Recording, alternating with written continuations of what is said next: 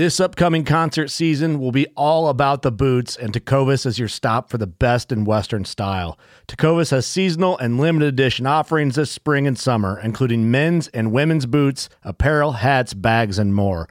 All Tecovas boots are made by hand in a time honored tradition with timeless styles that are always on trend. And Tecovas has first wear comfort with little to no break in period. It's hard to find this level of comfort paired with this level of style. Stop by your local Tecova store, have a complimentary drink or two, that's WCB style, and shop new styles. The smell of fresh leather and friendly staff are at your service. Many stores even have leather custom branding to make your boots truly personalized. And with regular live music and events, there's no in store experience like it. If you can't make it into a store, just visit tecovas.com. That's T E C O V A S.com. They offer free shipping on all boots, as well as free returns and exchanges, and ship right to your door. Go to tecovas.com and find your new favorite pair of boots today. Fishing like a local isn't just about catching fish. It's about connecting with the environment and the people who call it home. It's about hearing the stories and traditions that have been passed down for generations and sharing unforgettable moments with the people you meet along the way. Fishing like a local is having an experience that stays with you forever. And with FishingBooker, you can experience it too, no matter where you are. Discover your next adventure on FishingBooker. From the Palmetto Swamps to the Piney Woods to the Oak Flats, you're listening to the Louisiana Bowhunter Podcast.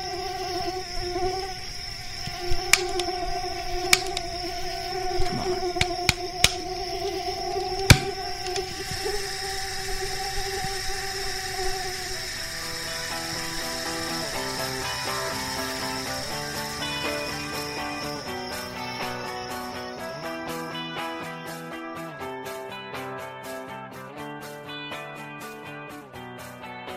listening to the Louisiana Bowhunter Podcast, presented by SKRE Gear, performance, apparel, hunting gear at a reasonable price. I know uh, we've all kind of began to come up through this now age of a change in hunting apparel, and the performance hunting gear has become such a prominent thing in the outdoor industry and in the hunting community you know, it, it, it really has taken off over the last several years. And at SKRE, um, SKRE was established in 2015 with the idea that, that we can provide that same level of innovation, technology, and performance with better customer service, a better warranty, and a better price point. And uh, one of the ways that was established was by focusing on a direct to consumer business model which is why you don't find SKRE in stores. But the customer service, the sizing guarantees, the lifetime warranties um, allow you to communicate and do your ordering and do your business with SKRE just like you were in the store with your favorite store rep and favorite uh, salesperson.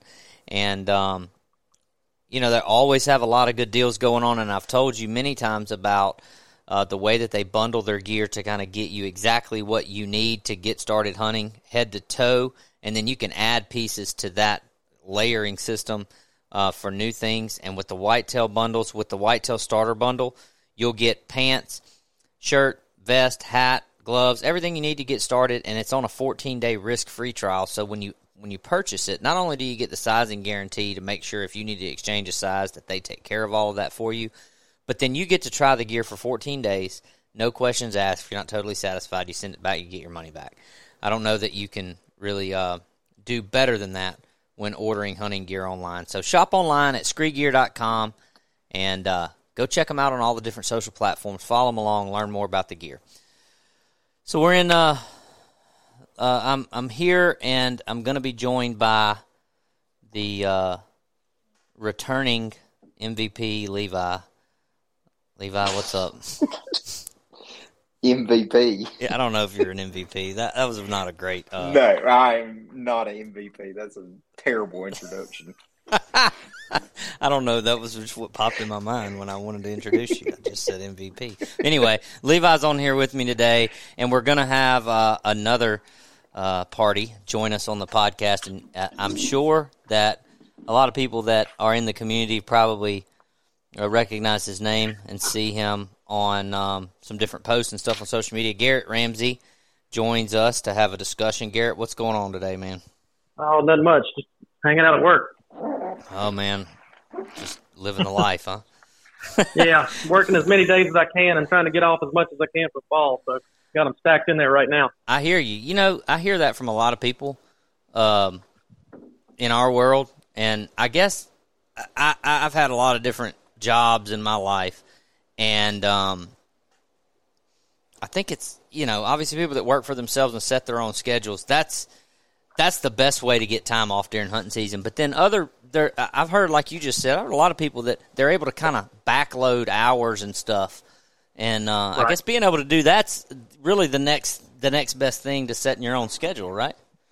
Yeah, uh, we're on shift work, so uh, if I cover somebody else's shift, then I can trade with them. I have so many, I think I can get a dozen trades in a year, so I pretty much take them all during the summer when I can because I'm I don't really have any summer activities if I can get a weekend off here there, and go fishing or go to the beach with my partners, that's about it. Other than that, I take every bit of it I can in October and November and try to get a little off in January. Nice. Well, um, so we got we're we're going to talk a little bit, Garrett, with with Garrett uh, on this about um, some of his traditional hunting and a big project that he's undertaken recently that was really interesting to Levi and I both, and we want to ask him some questions and and uh, find out more about how that process went and how it's going and, and, and all that. So I'm not gonna I'm not gonna spoil that just yet, but that that's what's on tap for this episode. Something that I want to do, and Garrett, I want you to um, take part in this with Levi and I.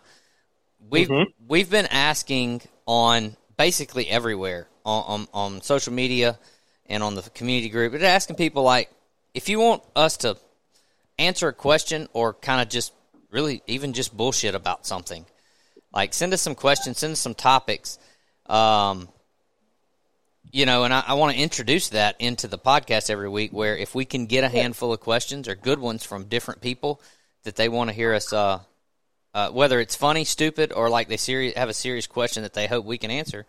So I'm going to go through a, a, few of these that have been submitted here in the first couple weeks and um, see what see what kind of answers we come up with. All right, y'all ready for that?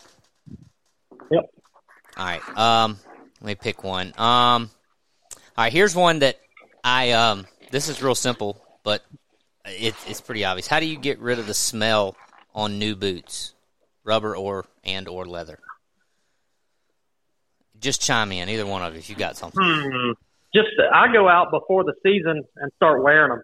Um, I don't really scout much in the summer, but I get bored and I like to just go walk and I'll kind of scout while I'm out there. I don't really get a whole lot of good information from it, but I buy a set of boots about midsummer and I just wear them and break them in and stomp through the mud and, you know, don't yeah. bring them in the house or nothing like that where they get any more smells on them, but just wear them. That's what I do anyway. It seems to work for me. Yeah. I'll tell you what. If you, have y'all either one of y'all heard of this new company called Lite Boots, L I T E? I haven't. Um, I haven't. So they're in Mississippi. Uh, I actually met with them at the World Deer Expo because I'd never seen them before. So I met with the guy, the owner was there, and um, so basically, it's a knee-high rubber boot, similar to any other, you know, uh, like a green LaCrosse type, but it weighs nothing. It's basically the same material as a Croc, you know, like the Croc slip-on shoes. yeah. And and I know it sounds, sounds awesome. it, it is, dude. It weighs nothing. Like it weighs less than your sock. And um, you, I mean, I look. I have no affiliation to this company whatsoever, but I got my son is like you know outgrowing me, and and we have to buy new clothes and new boots like quarterly. Like we have a quarterly business meeting about the the clothes that fit in our house. And so I'm like, he's going to have to have some boots and these look really cool. And I mean, it's basically, I mean, they're waterproof, um, knee high rubber boots. They sell them in brown and green, and they're you know I mean it's like a croc and it weighs nothing. So I, I mean really you should check it out. But here's my point: if you've ever bought a new pair of Crocs, they have that molded rubber smell that's really Right. strong, like chemically smell. Well, Yeah. the boots had that too, and Yeah. to your point, Garrett, I mean, he put them on and he's been like putting them on. He's got a tree stand right behind our backyard. He goes back there and checks his camera and puts some more feet on the ground uh, once or twice a week. And he's been doing that, but basically, that rubbery new smell, honestly, I just put them outside for a week and, and just Yeah. let It don't last long. Just the temperature changes and all that, it just kind of just kind of goes away. Um, I don't know. And as far as rubber boots, I, I you just got to wear them. I don't. I don't. I think.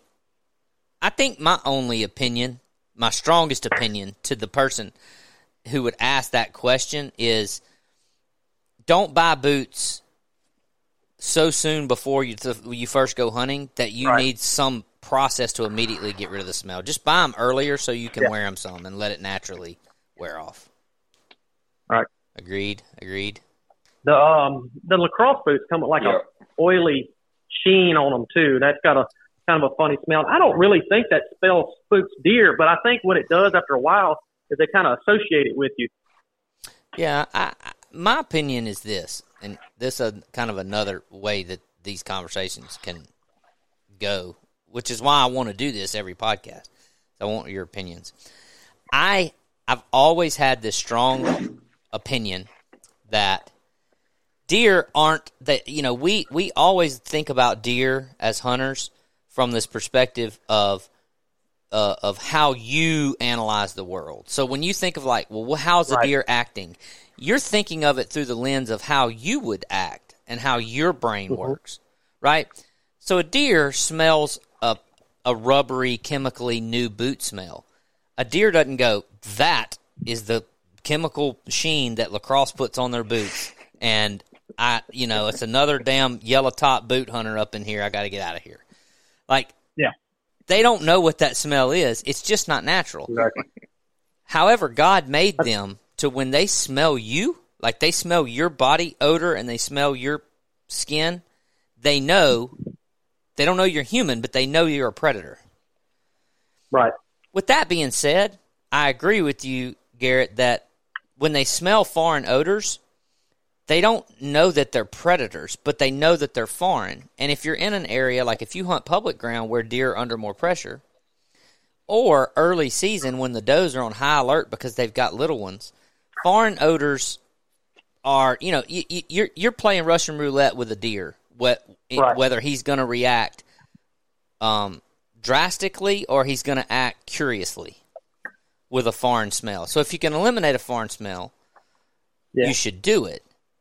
If, they're smelling that along with you, they Yeah. kind of pick it up after a while. If they just smell that, they they automatically assume you're with it. Yeah, I just I like I to think that. I like to look at the backstory behind decision making because, like, I think this one comes very simply down to like what you just said, Garrett. It's a f- smell association. Right. But the backstory is when all decisions that you make about deer hunting is rec- recognizing whether or not, um, how are you how are you making your decisions? I mean, are, are, are if you stop, are you are you actually kind of being stupid enough to think that a deer associates a predator smell and a completely foreign smell? Are they do they have the cognitive ability to um, conflate the, the two things? Well, maybe they have enough survival instincts to conflate the two things in a certain situation. But they don't know what rubber is. You know, just like they don't know what Suave Strawberry Fields shampoo smells like. They don't know that that's a product that humans put in their hair. They just know it's not something that lives out there in those woods. you know. So, anyway, I'm, Yeah, I'm gonna we're right. gonna I'm gonna ramble. All right, let me move to another. Yeah. All right, this is one that you two, uh, well, probably Garrett more more than you and I, Levi. I don't I don't know. Best tip for hunting. Mm-hmm. Yeah, I'd like to let Garrett open. All right. Answer most of them. Best tip for hunting in palmettos. Ooh, now see that one's one I'm not real Oh. familiar with because I'm I'm a little new to swamp hunting. I did shoot killed two deer in the palmettos last year, and it was like when I finally figured out kind of what was going on. But um, all the deer I seen last year in the little week that I went and hunted a swamp, they were just transition edges. They were like open hardwoods next to some palmettos, and they were just walking straight down the edge of it about 50 yards in. And I just kind of picked a spot that looked good for the wind and walked in in, in a random place, no deer trails or anything that I could see, and climbed up. And right at the between probably 40 and 75 yards inside those palmettos, they were just walking straight up and down that edge. And uh, shot two like that, and seen several more. But that was that's basically that one week or so was the only experience I had with seeing deer in palmettos. I hunt the hills a lot. I don't. I I have like I've I've hunted in in swamps on private land where there's palmettos around, but I'm hunting areas. I've not spent enough time going into a large area of palmettos and figuring out try to hunt it. So I'm not even going to try. Do y'all have a lot of palmettos in your place, Levi? Not a ton. Uh, we used to have a fair amount of them, but we actually cut our big block of timber a couple years ago, and it has just grown up into just a massive thicket now. And there's palmettos scattered out sporadically in it, but I would say for the most part, no. You'll see them every now and then, but not with any regularity. They're not everywhere. With the rising cost of goods and record high inflation, wouldn't it be great to save money on your auto insurance?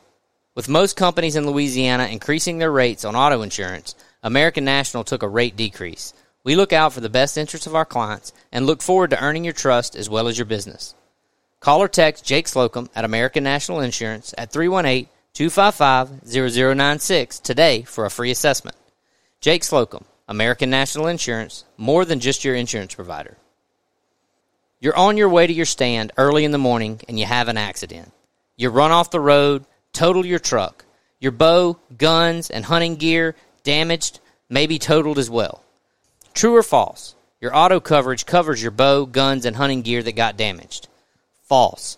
Your homeowners or rental coverage has content coverage that extends to this event. To find out more, call or text Jake Slocum at American National Insurance at 318 255 0096 today for a free assessment. Jake Slocum, American National Insurance, more than just your insurance provider. He talked about hunting like a, you know, in a little swampy area on a transition zone where those deer like to walk those edges. And I mean, deer are creature of habit as far as using habitat edge. That's that's where they like to travel. If you if you're in a slough, you know, naturally, not all the time, but a lot of times the deer will use the edge of the water as kind of a little travel route. Because, like on our property, what you'll see is on the 80% of the bodies of water on our property, you'll typically have like a slough and, you know, between 50 to 100 yards off of that slough is just a big, massive briar thicket that's just really good bedding for them. They're close to water, have good security cover, and then in between that, typically you're going to have a trail right there, a good travel route for them, moving back and forth across sloughs or down sloughs or whatever. So, my okay, so here's my question for each of you then, because we hear we talk about palmettos in the state of Louisiana a lot because it's it's one of the one of the things that's unique to this area um, and only a, a, you know a limited number of other areas outside of us. But so when it comes like to what everything you just said, Levi, when it comes to assessing how you hunt palmettos, how much different is it? Is it different than any other kind of land change? Land, I'm, what I'm trying to say here, but like if I'm trying to figure out how to hunt uh, a water edge or any kind of land barrier is really thick palmettos you know any different than me trying to get into very short plantation pines where the the animals can access it better than I so I'm not going to be able to go in there and be effective so yeah, I've got it's basically the same as that. From what I kind of had that realization, like, oh, I was just looking at it wrong, you know. yeah, But yeah, just like you said, like plant, short plantation pines, identical to it. that that's how The I way look, they travel yeah. that's that's that's what it sounds to me like when I hear people talk. And, and the few times I have ventured in and and hunted where there were a lot of them, I'm looking at it and I'm like, well, this, yeah, I mean, it's a unique plant and it offers its its own, you know, diversity in in what it is, and it, it is obviously not the same as a briar patch or a pine thicket or whatever, but from a hunting strategy, it kind of is. It's it's an area that's so thick and choked that I can't be effective in there as a, as a hunter, but animals can use it to their advantage. Yeah. And so basically, what's the difference? You're hunting it the same way. You're finding land right. terrain that allows you to access deer, accessing that. Is that you know right. kind of like the way I would like. The and, uh, the best way to get within bow range, probably as they're asking, is hunting those like edges or terrain features. I think a lot of people just bail off up in there and pick a tree and climb, and they're seeing deer moving around 60, 70 yards away and get lucky every now and then, and one walk right by the tree. But that's how I was getting them within bow range was just picking a good transition line and setting up on it, waiting for them to follow it down. I think the like the, probably the most logical and uh, sensible thing that I have been told uh, about like pines, the short pines, it makes the most sense to me is how do you how do you hunt that? Well, you you don't. I mean, you hunt the edge of it. You let them come out of it because that's their bedroom, and they're more effective in there than you can be. So hunt the edge of it and hunt it correctly and wisely, and you'll catch them coming and act. You'll catch them accessing that habitat. Hey, it's Brian Chamberlain with Movement Mortgage and the Chamberlain Mortgage Lending Team. And we're proud to be back to support Louisiana Bowhunter for our second season. We want to let you know that we're here for all of your mortgage needs, whether it's a purchase, a refinance, a renovation loan, or taking equity out of your home. We're also an equal opportunity lender, so that means that whether you shoot a crossbow, you shoot a compound bow, you shoot mechanical broadheads, or you shoot fixed blades, we want to be your mortgage lending partner. We're available seven days a week at 504 228 3780, or you can reach us by email at chamberlainteam at movement.com. Movement Mortgage, NMLS number 39179, Brian Chamberlain, NMLS number 114586. Uh, I don't know, and maybe I'm wrong about palmetto. There's people that hunt palmettos, and that's kind of a, a, a question that I like it. I'm glad somebody submitted it, but really the best thing for me to do is say maybe we'll have a guest that's done it and can provide more experienced insight, something like that. So, um, I know Kyler hunts him a lot. He, he's the one that talked me into getting up in the palmettos when I was in the swamps. Yeah. Um, I got a, uh, I got a couple of. I got. Let's just do one more for time time's sake, and we'll. Uh, th- this one's a real simple one, but I, I think it's it's fair to just just talk about it. This guy says, I have all my gear ready and my cameras out, but I haven't pulled out my bow. Now, this, in fairness, this was sent a week or so ago, so I'm not, you know, it's, we're recording on September the 8th. I think this guy sent this to us like August 31st or something, but I haven't pulled out my bow. When do you typically start target practice? So you guys just tell me. Uh, Garrett, you go first. uh, I don't have time to start target practice. I never stop. I have to shoot every single day. Um, because I shoot a trad bow, and it's it's a diminishing skill. If you don't do it constantly, it starts to go away. Um, a big problem I had, I, I used to shoot. Say used to. I won it last year, the state championship trad bow shoot, and the reason I didn't win it in years before is because I didn't shoot my bow during turkey season. It was the little two three month span that I put my bow down and picked up my shotgun. Well, the state championship was in May, the first week of May so I didn't have time to practice and warm up before. But other than that, coming up to deer season, I'm shooting my bow every day, man. Yep. Levi. Yeah, I I want to say we talked about this last week, but I mean, I I may have a little lag, you know, February, maybe early March typically, but I'm I try and shoot some every day, and sometimes work dictates that. You know, you may not get home until dark and and all that.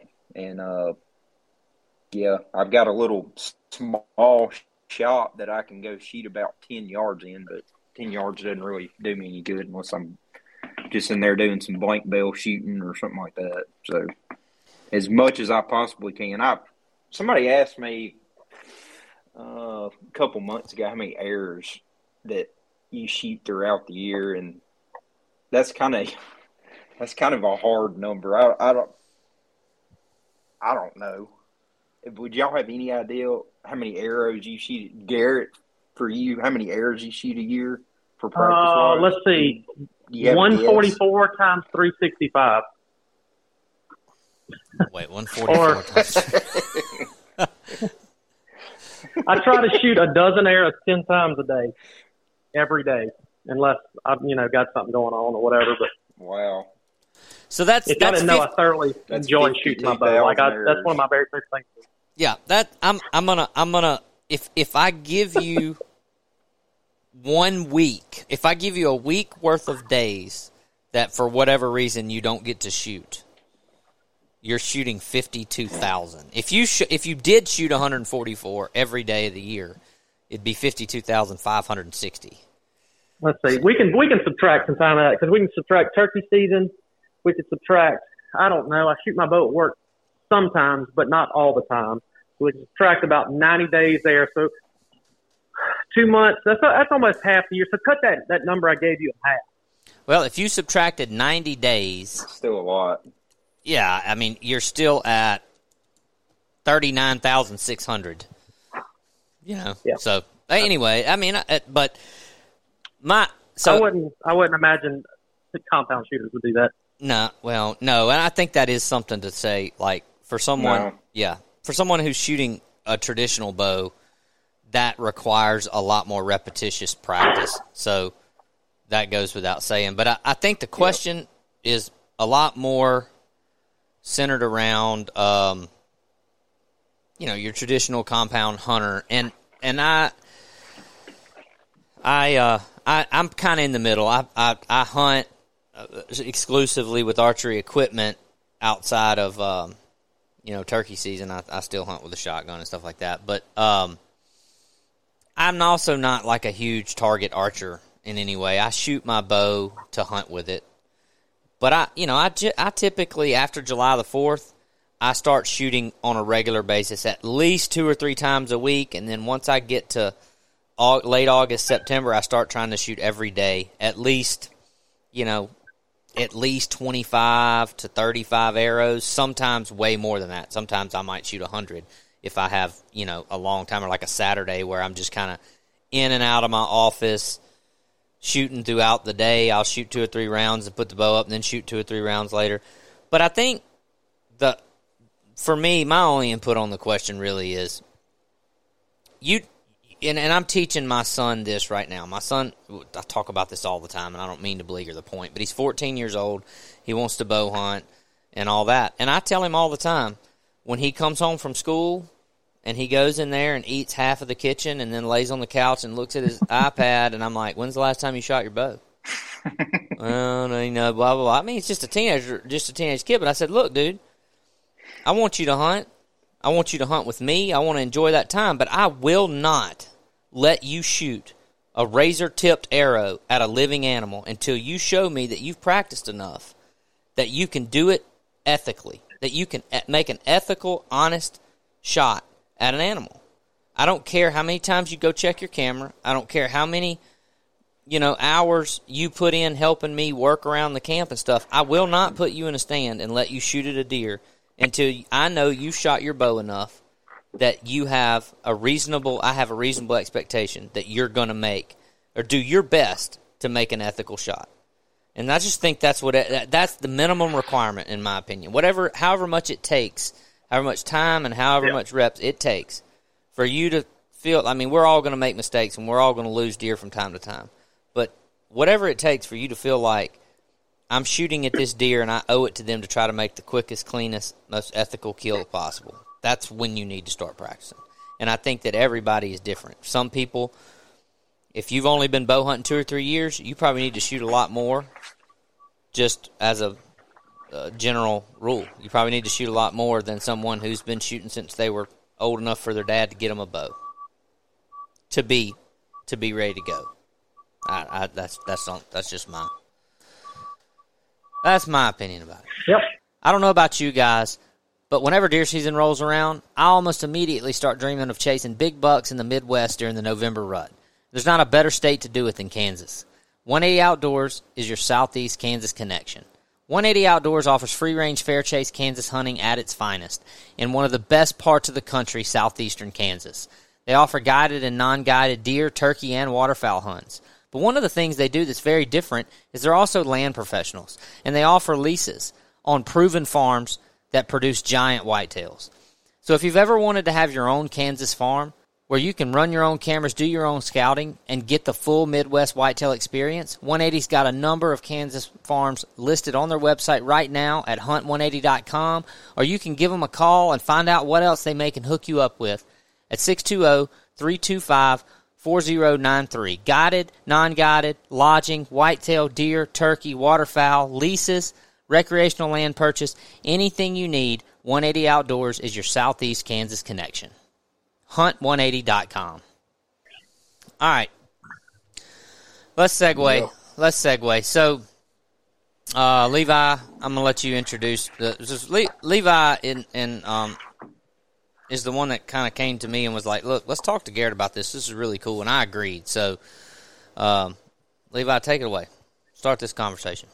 Some of the people on social media probably saw us post a few weeks ago, maybe even few months ago about uh, we had a video of Garrett talking about his bow that he has basically 100% made himself, which is I know he's not the first person to ever do that, but that is completely fascinating to me from uh and I'm not going to sit here and ramble on. I want Garrett to kind of tell us the whole process that he goes through from cutting the bow dart or Osage, whatever you want to call it, the strings, the feathers on the for the arrows off his turkeys he kills. I mean, that is just that's fascinating. So I'm just gonna I'm gonna let Garrett talk, and me and Locke are gonna be quiet. So Garrett, All go right. ahead, buddy. So this is something that I've wanted to do since literally this is probably the far back of memories I can think of wanting to shoot a deer with a trad bow. Like my brother a couple of weeks ago dug up this old picture of me when I was about six years old, and I'm pretending like I'm shooting a deer in the house. And I, I still do that. Like I'll catch myself drawing back on a deer that's not there while I'm at work. And um, it's just something that's always running through my mind. And I always wanted to make a bow. Always wanted to make a bow. So when I was in high school, I bought my first trad bow, shot it, shot it, shot it, um, missed some deer, clipped some deer, finally ended up killing one. And then I kind of got on a roll. Took me a couple years to be able to hit deer out of a tree stand, even though I shot a lot. It's just a completely different thing, you know. And um, so after I kind of got my bearings with that, I started Penland was making bows. I, I'd cut hickory trees in the backyard, and um, this was after I don't know three or four years of shooting a trad bow. I finally just started trying to build one. But when I first started trying to shoot a trad bow, there was no, um, there wasn't really much social media stuff out there yet.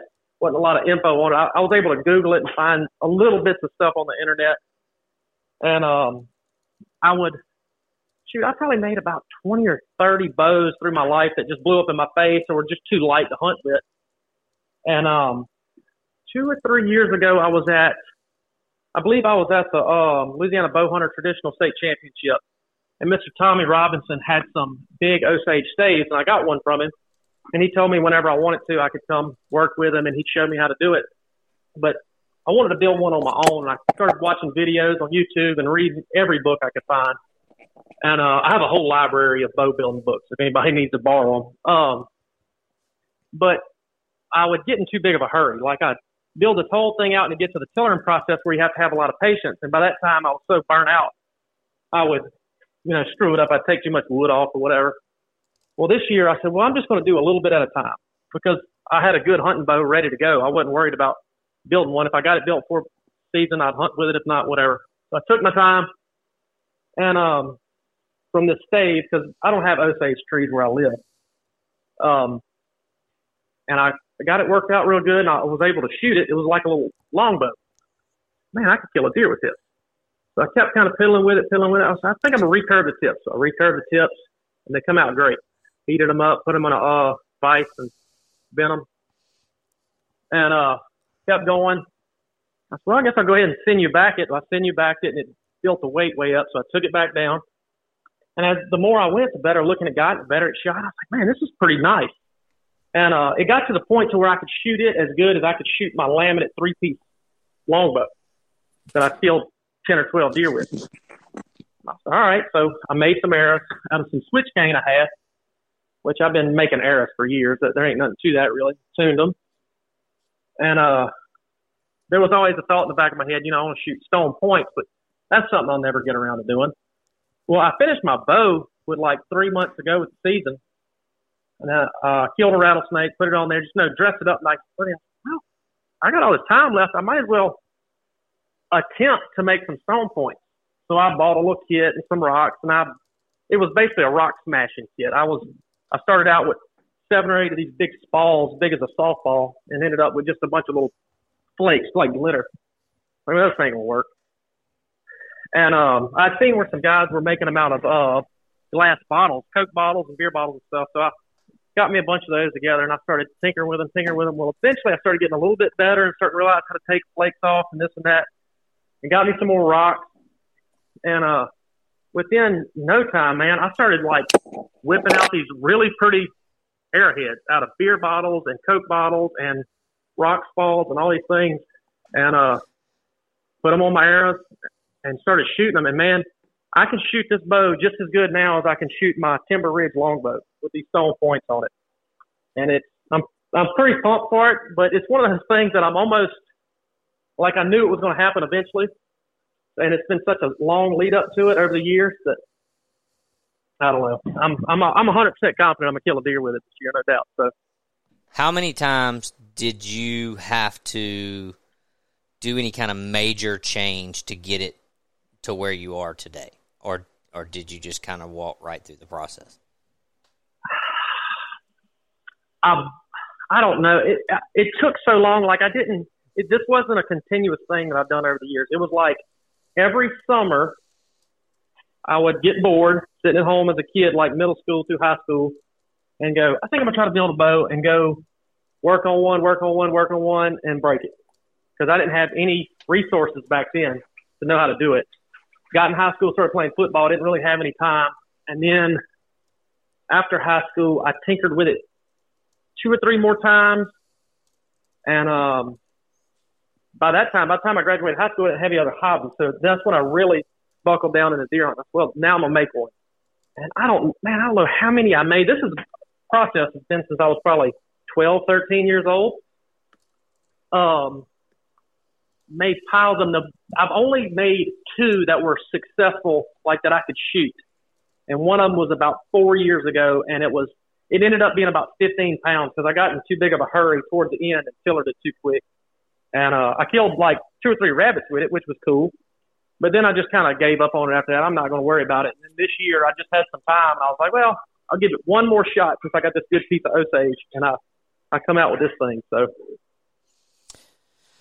well, I don't know what the what the time was on that, but is there something about this that you feel like is most identifiable as to what made this one turn out for you, where the other ones wouldn't? Uh, Did you do something? I didn't. I wasn't in a hurry. I wasn't worried about using it this year. It was just it was just like I had all my all my gear ready for this hunting season, and it was just like, well, I'll I'll piddle with this bow, and if it turns out by the time hunting season gets here, I'll use it. All the other times I was too excited and got in too big of a hurry, and it's something that takes a lot of patience. Uh, I was watching a video of an old man making them. And he said, if you're somebody that doesn't have any patience, you might as well just put this thing on a bandsaw and cut it up in little pieces because you'll never get it anyway. And that's uh, that's 100% true. All right, one more question, and then and then Levi's turn to answer question. How, Ask how many how many pounds is that bow, Garrett? It was 55 pounds at my draw length, which is 26 and a half inches roughly. But I've shot it, I don't know, probably five or 600 times since it's been finished. And it, the limbs have broke in. And I, I'd imagine it's about 50 ish. I, I haven't weighed it yet, or weighed it since then anyway. Mm-hmm. What is the primary thing, Garrett, that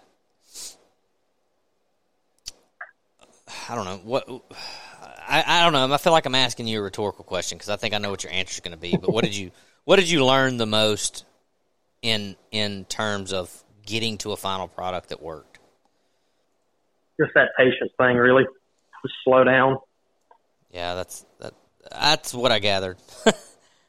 yeah, that's the biggest thing, really. Um, it's not that difficult. It's not this crazy, like skill that you. I mean, if you got a handful of hand tools and a little bit of uh, woodworking knowledge, I mean, anybody can do it. It's just you gotta you gotta have the time and you gotta take it slow. It's not something that you just measure some lines and cut it out and there it is. I mean, a little little bit of an art to it. Garrett, is there is there any kind of like any kind of woodworking tools that you used other than I mean obviously like just saw to cut it out with and probably I mean like a sander or something like that. But is there it's a handful of stuff. So I didn't have to do all that. I didn't use any power tools on it, and you really don't have to. Um, let's see, from start to finish, mm-hmm. if I were to cut one from start to finish, uh, a saw to cut a tree or an axe. I usually use a double bit axe. Lay it down, split it with a maul and some mm-hmm. wedges. So split it in half and then split those into quarters. And then you got to let them dry forever, especially down here in this heat and humidity. They, they stay moist forever. Guys up north can whip one out in a couple months, whereas if we cut one fresh, it would take a year and a half to be ready to start shaping it. Um, from there, a wow a draw knife uh, that's one of the biggest things. That draw knife, uh, you take a lot of wood off with that, and then a farrier's rasp, what's used on horseshoes. Um, and that's where you start to shape it, get it into a bow shape, and then once you've got a basic shape, you and you can start just barely start to bend the limbs. From then on, you put all the big tools down. That's this is where I screwed up a lot. I was trying to once it started bending, I was start, trying to take a lot more wood off and uh, like it, it might have been 90 pounds, and I was trying to get it down to 45, so I'd get my draw knife out or my farrier's rasp, and I'd just take off way too much in just a couple strokes. It don't take much. So I used a razor blade a lot just to scrape the belly of those limbs and uh, get them down. So you say your main tools are a rasp, a draw knife, and some sort of scraper like a dull knife or razor or something like that. That's basically all it takes once you have a you know a quarter of a stave. Did you consider pencil That's amazing? Uh,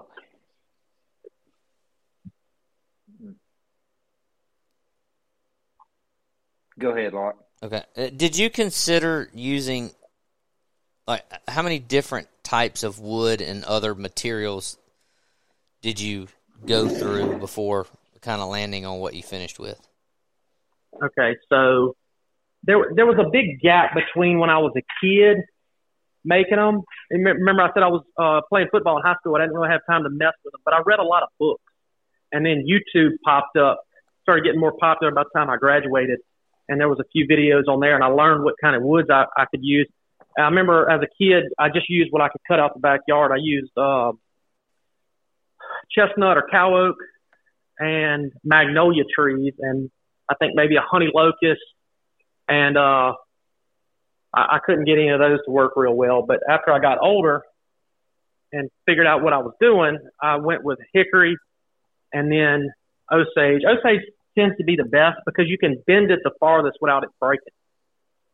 So you can make a real short bow and be able to just skin it all the way back and not have to worry about anything.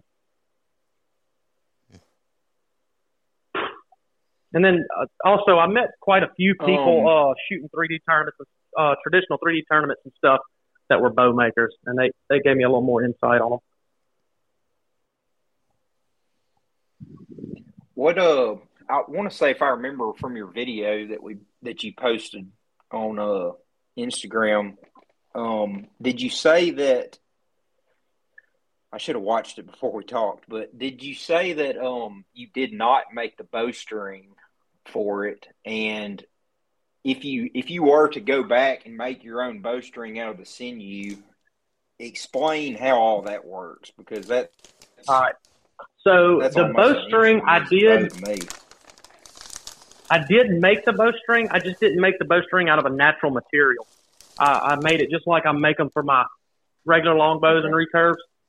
And uh, I made that one out of 65 Mhm. pound SpiderWire. I like braided fishing line for bowstrings. I know that sounds crazy, but an old man told me to try it one time, and I tinkered That with is. it, and it ended up being a lot quieter than a regular B50 or whatever bowstring. So, but as far as making a sinew That's- string, I've never even attempted to make a sinew bowstring. I, I've uh, braided sinew before for other little things, but I don't. I don't really know. I haven't. That's the one thing I haven't gotten around to is using a natural material for a bowstring. So that's something I'll. I'm gonna have to go look up and figure it out and do it, and I guess post a video for you.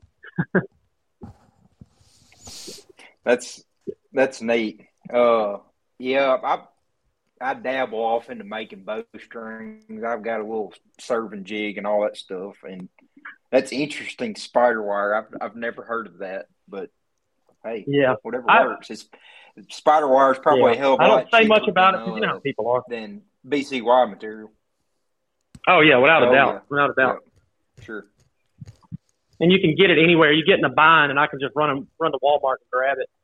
But um, the year I shot, let's see, somebody messaged me on Facebook, and he said, um, "I don't tell a lot of people this because they think I'm crazy, but I see you like to shoot a lot and like to make your own stuff. Try this." Like, all right, that sounds pretty weird. So I went and got some, and I, I had to make two or three to figure out how many strands and all of that to use. And uh, shot it a couple times. Man, this shoots really quiet. It takes a lot of vibration out of my bow and uh, I actually started shooting a little better off my off my laminate longbow. Uh, that's pretty good. And then it's tough as nails. Like you don't have to wax it. You can dunk it underwater. It don't wear out at all. So I've had one on my other bow for about four years, and it still looks just like I made it.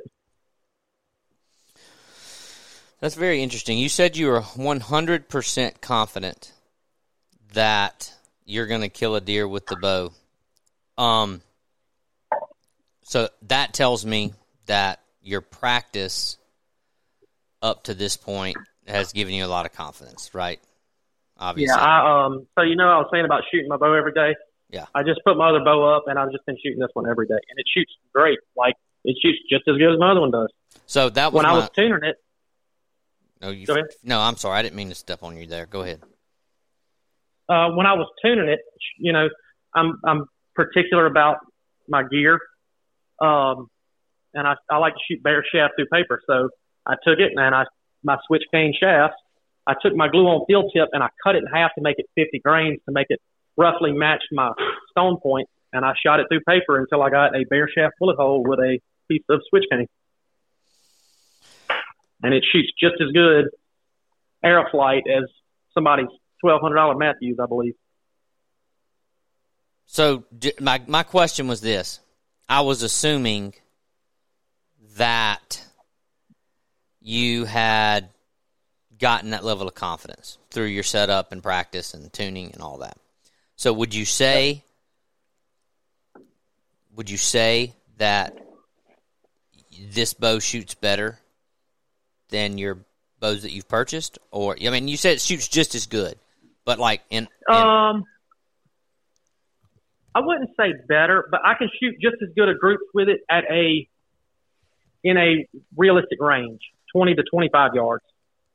Um, now I can take my other bows and stretch them out a little more, a little farther, and shoot tighter groups, thirty to thirty five. Now I'm not going to shoot that deer that far, but uh, 30, 35 yards with my other bows, and this one at 25 yards, I really can't tell the difference. Now out past that, it gets a little shaky. And I think it's really just because it's a short recurve. It's only 56 inches and it's got recurve tips where my other bows are 64 inches and they're a lot more forgiving. So, and, and in a realistic range, it shoots, I mean, just about as good. Garrett, did you uh I I saw you posted a video of making making some broadheads out of some material that you purchased online from somewhere. Uh did you have any luck with that? I saw you shaping some of them up to turn them into broadheads and you know Yeah, I got a couple of them. Um, they're small. And- So hold on, I'm gonna go grab my bow out of my truck and just look at it while I talk to you. I'll be able to remember some stuff. Um, so whenever I bought this kit, it came with I don't know five or six different kinds of stones, and I don't know they were kind of flat disc shaped, uh, probably two inches thick and about three inches, three or four inches across, and um, all different materials. Um, what were they called? I know obsidian was one. Obsidian, Chert, uh, Georgetown flint was another one. There's one they call it starts with a D, but I've heard someone else call it um, Texas blue flint, which is similar to Georgetown flint. All right, let's see. I'm, I'm gonna pull pull each arrow out of my quiver. I got eight arrows in my quiver. Each one of them's made out of something different. So let me just a second.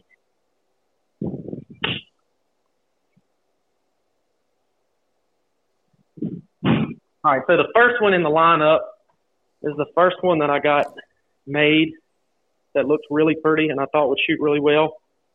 And it is, it's that stuff, it starts with a D, this Texas Blue Flint. I'm looking that up Second right now because I want to know what it is. Okay. You keep going. I'm just going to look it up while you're doing that. The next one is Burgundy Obsidian. Now, obsidian is a type of volcanic glass. It's the sharpest material known to man. I've heard they use it in some surgeries. It can be made, I don't remember how many times sharper than surgical steel. But this is Burgundy Obsidian, and it's like an orange rust color, it's got black speckles, and it's really pretty. Third is another one of those blue flints. Fourth, Georgetown Flint. That was kind of ugly. That's what Now I I've keep made seeing. some more and looking back at this one. Uh, Garrett, What is that? when I when I Google Texas blue flint, everything I'm finding is Georgetown flint. George. Okay, Georgetown they call Texas Flint. Okay, Now this stuff. the one with the D, me, I'm not. Let me say it's D U C. Is it Dakota? Dak- Something with a D is the proper name for it. I, I don't. I can't pronounce it. It's a type of flint. Yeah, look up. Um, just Google flint knapping stones. It'll probably give you a list of them. All right, now the fourth one is the one that everybody likes. It is a Budweiser beer bottle, 40 ounce bottle that I found in the woods.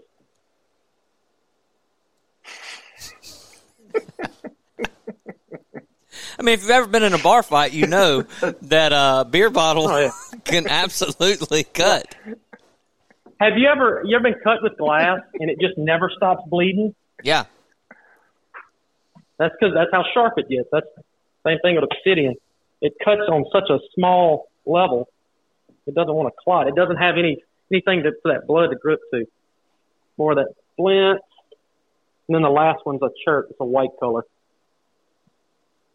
All right, so this is what I the basic Google thing that I got from the University of Iowa's archaeology. Uh, best flint knapping stones or rocks are Chert, Flint, Chalcedony. That's C H A L C E D O N Y. Quartzite, Jasper, and Obsidian.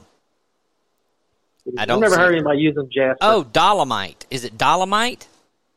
Could be. It, uh, that could be it. But I was thinking it was something with a DOC something. But maybe you're right. It just says Could that, that. Uh, it just says there's a certain type of, of limestone and dolomite in the mid found throughout the Midwest. I mean, I I think those actually define certain types of flint, but maybe that's the D. I'm just looking for anything with a D, and I'm not. yeah, that that could very well be it.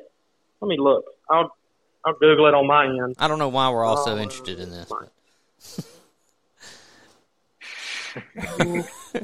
Da- that's white dacite, dacite spall, D A C I T E, Yeah, how do you spell that. D A C I T E, D A C I T. spalls, S P A L L S. C I T. Yeah. Mm, that one don't look like it either. Well, Hold on, I know where to find it. I know exactly. Maybe it's a find. Coors Light bottle instead of a Budweiser bottle. Could be. I made one the other day out of a Bud Light Platinum bottle. That one's pretty neat. oh, you I got got a handful of them just sitting in a cup holder in my truck. now, Levi. You got to come up with a beer that starts with a D because he's convinced Yeah. it starts with a D. Somebody dropped a pickle jar in the fire station the other day, and I picked it up and slapped one out of that and shoot one with it if, if I get the chance. Did you got to come up with something really cool for that? Uh, the kosher buck or something, you know, or doe, whatever you shoot it with. People keep asking me, man. They're like, "Oh, you plan on killing the deer with that thing this year?" They see it like, "Really? I plan on killing 25 deer if I get the chance." There, it's a novelty to everybody else, but damn, this is my hunting bow. Just pretty. I mean, you know, uh, there's gonna have to be a moment, uh, and maybe you've even gotten there already, just with the amount of confidence that you've that you're feeling with this setup. But I think when you do walk up there and, and put hands on the first deer that you killed with the bow that you've been trying to build for yourself, like you said, since you were a teenager, it's gonna be a real surreal kind of moment of Oh, yeah. reflection Well, there. well, Right. The thing about it is, so last year I shot three deer, two pass throughs, and I shot one high back, quartering away, like a really pretty shot, stuck in the offside leg, with a arrow that was moving 150 feet a second. And people talk about, oh, I didn't get enough penetration, didn't get this or that. These, I'm killing deer just as dead as anybody shooting them with several thousand dollar compound set up. So I know if I can do that with that, if this one gets at 15 yards and I put one in his lungs, he's going to run 75 yards and fall over. So I just got to, as long as I do my job, which I'm not always the best at, but I'm confident. I'm confident in the bow. It's myself that I'm worried about. Am I going to make a good shot? The bow's going to do its job. Yeah. And the arrows and the and the beer bottle broadheads, they're going to do what they're supposed to do. Well, well what uh, Levi? Do you have? I'm going to start wrapping up, and just basically what I'm going to end this on is I'm going to end it with the to be continued because we're going to follow up with you after you've hunted with it. But Levi, do you have any more questions about the bow build before we start to wrap up?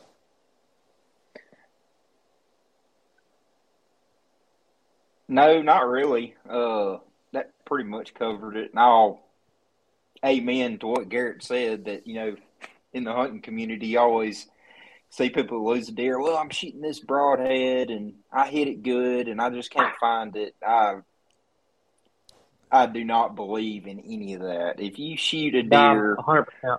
in the right spot with with a field point, the deer will die. Now, ethically, you don't want to shoot a deer with a field point, but you're the deer will die if you shoot it in the correct spot every time. It's Yep. it's not going to live through having an arrow run through two lungs, even their liver or a heart. If you know shoot them in the liver, you got to obviously let them lay a little bit longer, but it's one hundred percent fatal. So. Right. I've I've lost God, I've lost a lot of deer bow hunting, man. It just it is what it is. It happens. Never one time have I shot a deer and it's been my bow or my arrow's fault. It was something I did. I shot a buck last year that I knew I killed him. I hit him dead center of the armpit. And I guess it was just a little too low. The arrow went all the way through him, picked it up and had pink bubbles all over it. We put a dog on him and everything and never found him. But I know what I did. I was just he was six yards, I was twenty foot high and I shot him too low. I might have clipped a lung and got some bubbles on the arrows, but that was it. Yeah. But I could have swore I knew for a fact he was dead, but he wasn't. Nothing replaces a well placed shot. And we said this last week, and I think Levi said, you know, you can go buy a fifteen dollar pack of broadheads, Allen brand from Walmart, and if you shoot a deer in the right place, it's going to kill him. And uh, it's I mean, there's there's no replacement for it. And I, you know, like when it comes to this, I mean, we you know we we wanted to talk to you about how you built your bow, and obviously this podcast and this like this conversation is we're really only halfway through the conversation on one podcast because the results. I mean, you can tell us how well it shoots, and you can tell us how well you're shooting it in practice. But obviously, the the follow up to this is going to be how you know how how is it when you hunt with it? You know, how is it when you finally uh, shoot a deer and and uh, and, and we want to do that. You know, like obviously want to follow up with that, but uh, I think it's cool. Uh, uh, uh, that's just a really cool story. Preseason, looking forward to.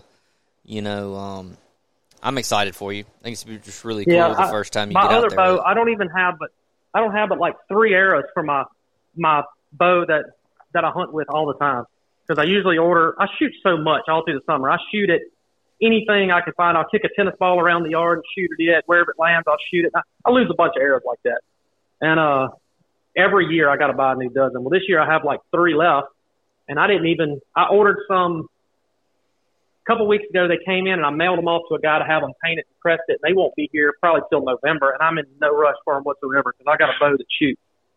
So this Cool. is it. It's awesome. All right, I'm gonna start wrapping up, Garrett. I appreciate you taking the time to uh, come on here, and I know you're stupid busy up there at your job right now, and, and you're just putting Oh, everything on hold to talk to us, and we appreciate that. Yeah, without a doubt. Well, let's. But uh, uh, I got this velvet season coming up in Mississippi, so hopefully yeah. we'll we'll get one here for long. So what is the dates on that? 16th, 17th, and 18th. I think it's next Friday, Saturday, and Sunday. I, I don't know what the I don't know what day of the week it is. I'm working shift work and I'm all confused.